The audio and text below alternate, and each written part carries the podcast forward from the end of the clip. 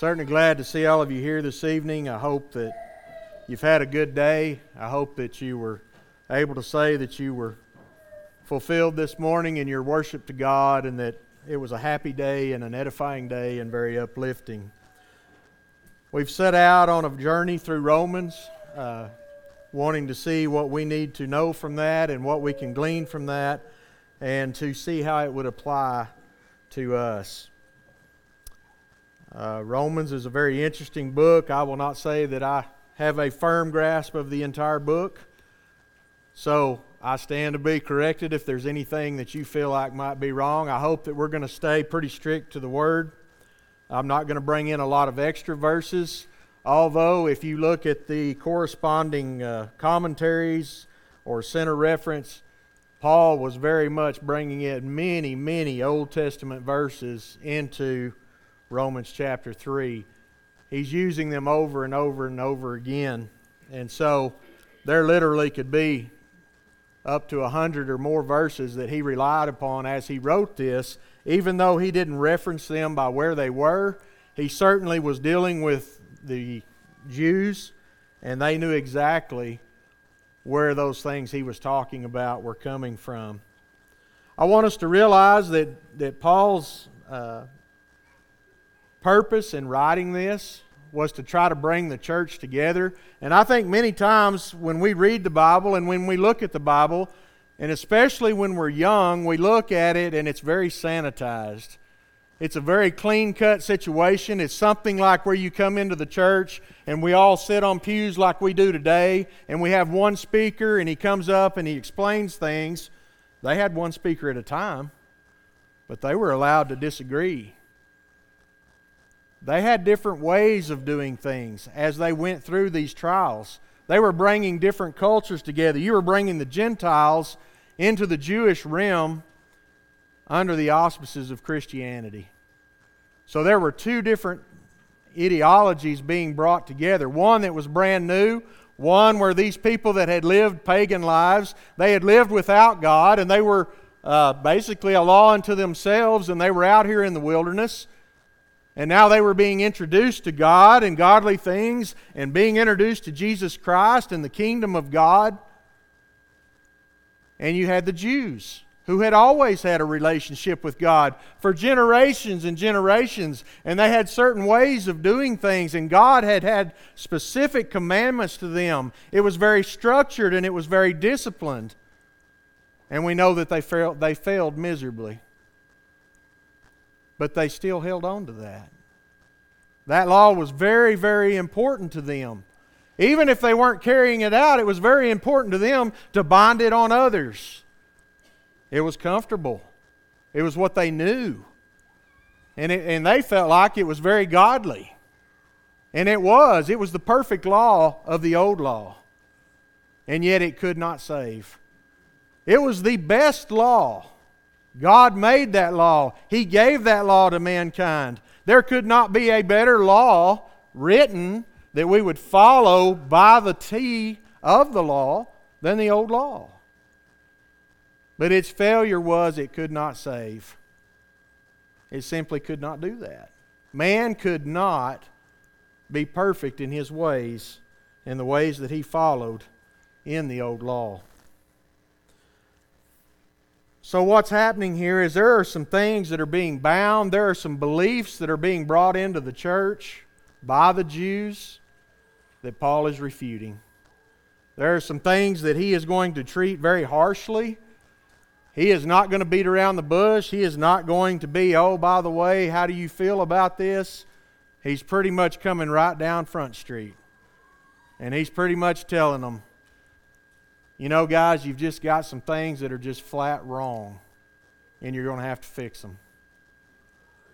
And you're going to have to be mindful that these Jews do not have to do the things of the law that you had to do in the past. And he wants that to become abundantly clear. And this ideology that was in the church at that time that these Jews felt like they were a little bit above, they were a little bit better, they had the advantage, they had the promise of the seed of Abraham. They were still grabbing on to those things, and they were not relinquishing that to follow Jesus. and His promise. And so as we go down into verses 1 and 2 of chapter 3, it says, you know, he's went through before that, and he's, he's been pretty harsh with them, and uh, wants them to understand that they can't boast. They were doing the things that they were teaching others not to do, they were involved in. He's been pretty straightforward in chapter 2, as, as Andrew showed us, and those things were not right. They were very hypocritical. They were an abomination to God. They were all out sin. And he comes down and he says, What advantage then hath the Jew? Or what profit is there of circumcision? Much every way, chiefly because that unto them were committed the oracles of God. The old law that the Jews had had, it had given them discipline if they were allowing it to. It had given them structure and way of life. It had given them expectations to be met and a way to be at peace with God. Not to be forgiven, but to be at peace, to roll those sins forward. And it gave them a healthy fear and respect of God if they were following it with their heart. God has always wanted the heart of man.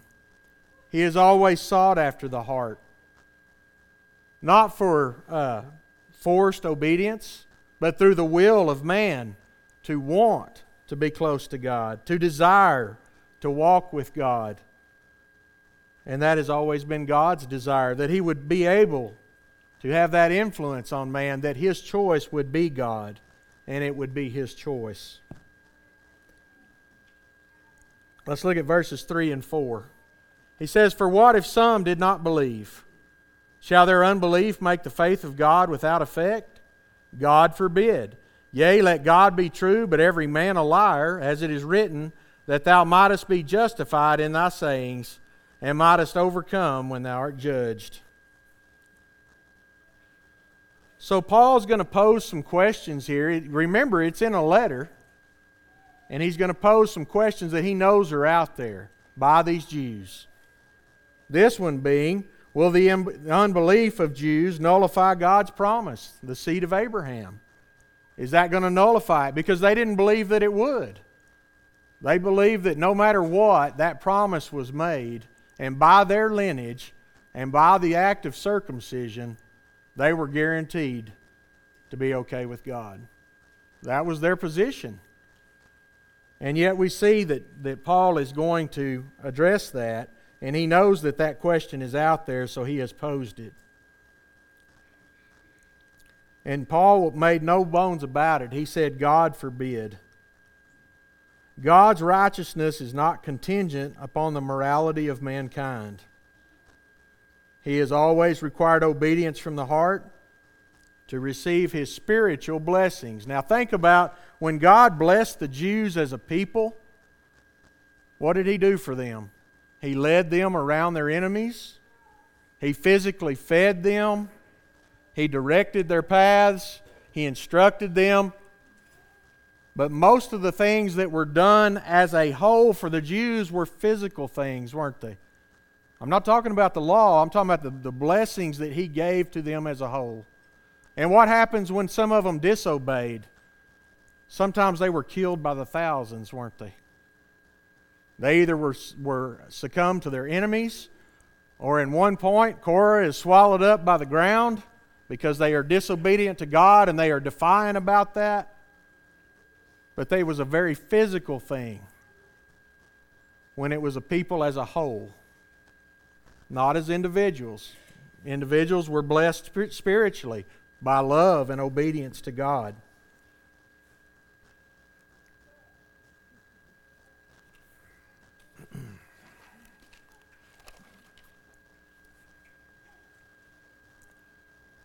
God's faithfulness is exactly why the disobedient are denied spiritual blessings.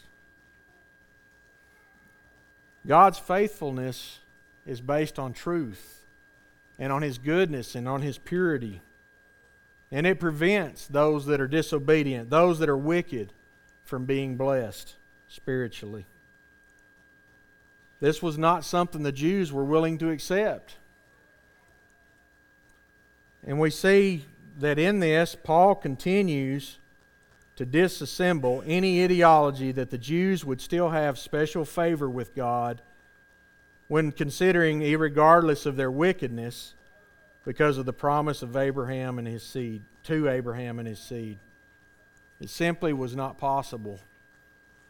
And they were still wanting to bring that in. In verses 5 through 8, he poses another question. He says, But if our unrighteousness commend the righteousness of God, what shall we say? Is God unrighteous who taketh vengeance? I speak as a man. God forbid.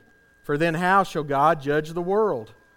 For if the truth of God hath more abounded through my lie unto his glory, why yet am I also judged as a sinner? And not rather, as we be slanderously reported, and as some affirm that we say, let us do evil that good may come, whose damnation is just.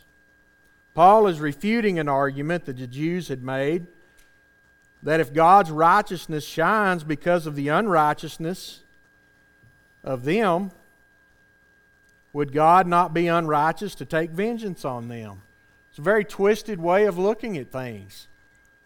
Well, if my wrong allows God to be, be uh, looked favorable, favorable upon, why would I be judged a sinner? Paul doesn't have a lot of patience for this. His response God forbid. This is total absurdity. How would God judge the, judge the world if this was so? God is pure, God is whole, and God is very capable of all things and perfection. And here they were twisting that and making something bad of it. In verses 7 and 8, it says, For if the truth of God hath more abounded through my lie unto his glory, why yet am I also judged as a sinner? And not rather, as we be slanderously reported, and as some affirm that we say, Let us do evil that good may come, whose damnation is just.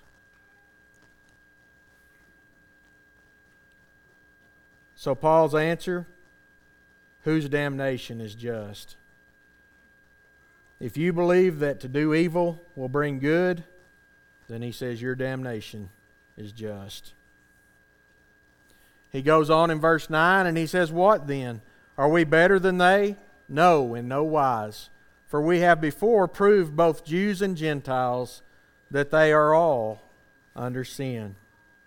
So again, he refers back to all have sinned and come short of the glory of God. He's not making the Gentiles out to be better, but he is specifically addressing the wrongs of these Jews. Now let's look at verse 10 through 18, which again are all uh, are, are coming out of Psalms and Proverbs, each one of these, and you can go back and cross reference those. And he says, As it is written, there is none righteous, no, not one. There is none that understandeth, there is none that seeketh after God. They are all gone out of the way, they are together become unprofitable. There is none that doeth good, no, not one. Their throat is an open sepulchre. With their tongues they have used deceit. The poison of asp is under their lips, whose mouth is full of cursing and bitterness. Their feet are swift to shed blood. Destruction and misery are in their ways and the way of peace have they not known. There is no fear of God before their eyes. So, all of these we see are very harsh, aren't they? They're just calling it like it is. They come straight out. All of these evil things that they had been a part of. And in verse 19, he says, Now we know that what things soever the law saith, it saith to them who are under the law. So, who was he addressing specifically? He was express, specifically addressing these Jews straight on.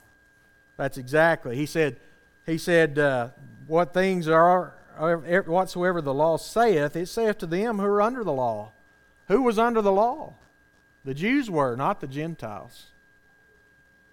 They weren't under the old law. but the Jews were. And so he specifically pins this to them. He says, These things are talking about you and the way that you've lived. He says that every mouth may be stopped and all the world may become guilty before God. So, again, this idea they're all the same. They've all come short of the glory of God. The Gentiles, who had been living pagan lives and very guilty of all kinds of sins and atrocities, and he said, You Jews have done the same. You had the law, and yet you denied the law.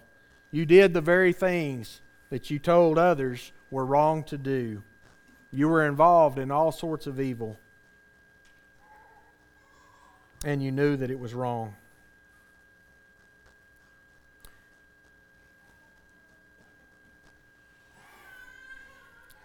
a paraphrase of 19 that I think is fitting. It says, This is what your own law says about you. And the Jews cannot deny Scripture that was written for them and about them. Paul left no doubt who he was directing this teaching towards, or that all were guilty before God. So in verse 20, he comes down and he says, Therefore, by the deeds of the law, there shall no flesh be justified in his sight, for by the law is the knowledge of sin.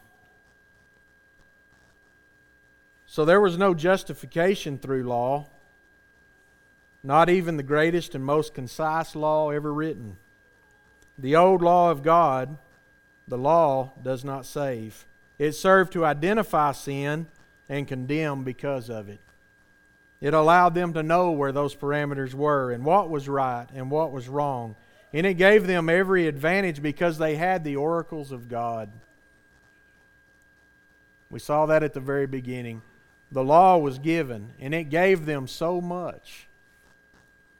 And yet it also prophesied of things changing in the future, of the coming of the Messiah,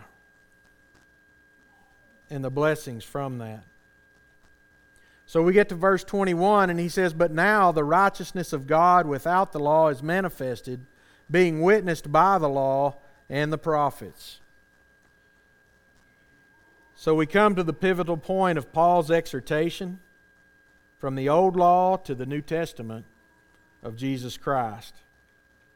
He has shown all to be guilty under sin and under the judgment of God, and now he will show how mankind can be redeemed. So we look at verse 22, and he says, Even the righteousness of God, which is by faith of Jesus Christ, unto all and upon all them that believe, for there is no difference.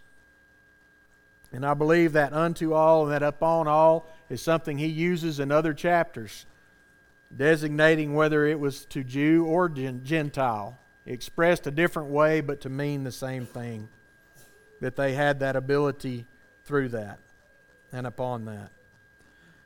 In verse 23, he says, For all have sinned and come short of the glory of God. So again, all are guilty, all are short, and all of this needs to be rectified in the same way. So in verses 24 through 26, he says, being justified freely by his grace through the redemption that is in Christ Jesus, whom God hath set forth to be a propitiation through faith in his blood, to declare his righteousness for the remission of sins that are past through the forbearance of God. To declare, I say, at this time his righteousness, that he might be just and the justifier of him which believeth in Jesus. Paul introduces the good news that all can be redeemed through Christ's blood, that Christ was just and a justifier of those who would call on his name. So he's bringing them together now. He spent some time in these first few chapters doing away with these ideas that these Jews that had come into the church. Now remember, we're not talking about Jews that weren't in the church. And I think that's important to note too. He's talking to Jews that were at Rome in the church. That's where the letter went. So it wasn't just Jews that weren't familiar, that they hadn't been learning about Christ. It wasn't that they didn't have any realization of that. But again, they were trying to merge what they had held on to to what was coming. And it simply was not acceptable. And they were forcing it upon the rest of the church. And that's why Paul had to come in and change that. And then he, introdu- he introduces this, this idea that all are one, they've all come short, and they need Jesus Christ. In verse 27, it says, Where is boasting then? He says, It is excluded. By what law? Of works? Nay, but by the law of faith. So it wasn't possible to boast. He had already tore them all down, that there was nothing good, nothing that they could even do that was good enough to make them right with God. No law abiding, no anything. Without Jesus, it was impossible. And so part of that was they must be humble enough to admit without reliance on Jesus Christ, there was no way to be saved.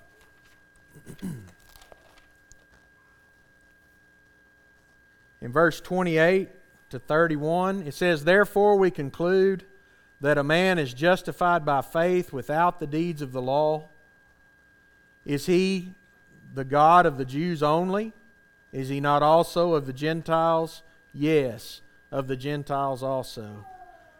So, this is not something that was new to them. They were in the church, they had heard this, but he's reiterating over and over again that they are the same.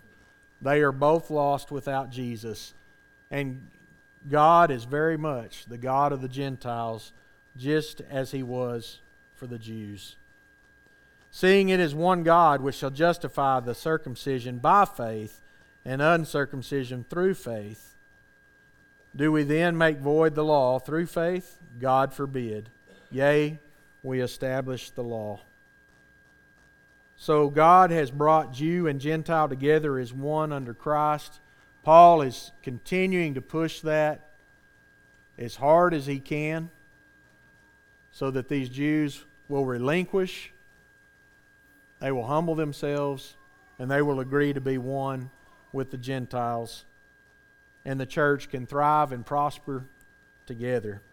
And there is no first place and second place, but they are the same. So I only had a few observations that I wanted to make here at the end. I know this is going to be short, and some of you may have wanted a, a deeper dive, but that was not my purpose. I think it's pretty clear. It's not clear when you're trying to study it. It, uh, it takes a lot of twists and turns, but I think the overall picture is that the Jews were way overstepping. They needed to be corrected, and that was Paul's goal in this. But some op- observations that I came to as I looked at this number one is that a birthright will not get you to heaven. I think it's important. How does this apply to us when we look at chapter studies? I know that we were asked to do that long ago, and it, it has been important to me to do that. What we notice here is birthright will not get you to heaven. It's advantageous if it's used properly, but we've seen people that grew up in the church and are third, fourth, fifth generation. They've had every advantage in their family of knowing what God wants of them, and we've seen them choose to leave and walk away. It's just a fact of life, isn't it? We've all seen it. We all know somebody that's in that case, and they just chose to completely walk away. On the other hand, you may have a birthright that was not in the church, that was not anywhere near the church, that was contrary to God's will. Maybe your family lived in a horrible way. Maybe they were, in God's eyes, doing things openly as they thought that it was okay to do in life, and they were strictly forbidden by law. And yet, when you come to Jesus and when you accept His Word and you take the oracles of God which He has given us in the New Testament, the things that we need to live correctly, things can change. And that birthright does not prevent you from being right with God, nor does it exonerate you to be okay with God. It can be an advantage and it can be a disadvantage. And the Jews took it only one way, that it could only be an advantage. And those that were living wickedly, it was a disadvantage because they thought they had it made without doing anything. Number two, obedience to law will not get you to heaven. But obedience from the heart and true desire to walk with Christ according to His will will allow our salvation through Jesus' blood. I hope that's clear. That's a little bit wordy, and I apologize for that. But strict obedience to a law simply for keeping law makes you a law keeper. If there is no love, if there is no heart, if there is no peace of mind that you are searching to be closer to God, then it is of no value. The value comes with the relationship with God. The value comes from wanting to be near God. The value comes to submitting to His will. Thirdly, the wrath of man will not bring about the righteousness of God. You know, sometimes we can get so upset at people for their failures, for not meeting our expectations. We can get horribly upset. But our anger will not bring about bring about the righteousness of God. Individual choice to serve is always necessary for salvation. You know, when our kids are young, you know, I'm going to tell them myself, and I remember this, is what's so weird. I don't know how old I was. I was very young. And I don't know if you remember back in the old days, Walt Disney came on on Sunday nights. And it started at 6 o'clock. 6 o'clock. And so I'm on the couch one day, and they've advertised, and there's really going to be this cool thing on Walt Disney. And we're living on 806 Portland, and I'm on an old couch, and I'm standing on the couch, and I am pumped. I am ready to see Walt Disney. And Dad says, he turns the TV off and he says, We got to go. I said, Dad, I don't want to go. I want to watch Disney. You know how that ended. It was not well. And I was expounded the way of the Lord more clearly, and I went to church and I enjoyed every minute of it. But I remember that so vividly. What, man, wanted something else, didn't I? And you know, we can make our kids go to church when they're young, and we can force them to be here on the pew. You know what's really important? Is when they're old enough to be on the pew because they want to be. And I don't know a parent here that doesn't pray for that on a regular basis and doesn't pray that those kids will stay on that pew and they will accept the gospel and they will utilize the Scripture to have the best life they can possibly have. I don't know a parent here that doesn't want that. But you know, there's sometimes we lose kids, don't we? They choose to walk away when they're old enough to do it. And I pray that we'll do everything we can to help one another not let that happen. But individual choice is always a part of salvation. Choosing to serve Christ, wanting to be in His family, and walking by His side. And finally, as I was walking through this and thinking about this, it, it just came to me. It may be something you've talked about a million times. But in the storms of life, when Jesus was upon the earth, Jesus was at peace during the storms. I find that interesting. You know, in the storms, they bring about chaos, they bring about fear, they bring about all these things for us. They cause us great grief during times of trial. And Jesus was asleep in the bottom of the boat in the middle of the storm. He wasn't just in the bottom of the boat, he was asleep. He was at peace. He was okay. And he didn't fear what was ahead.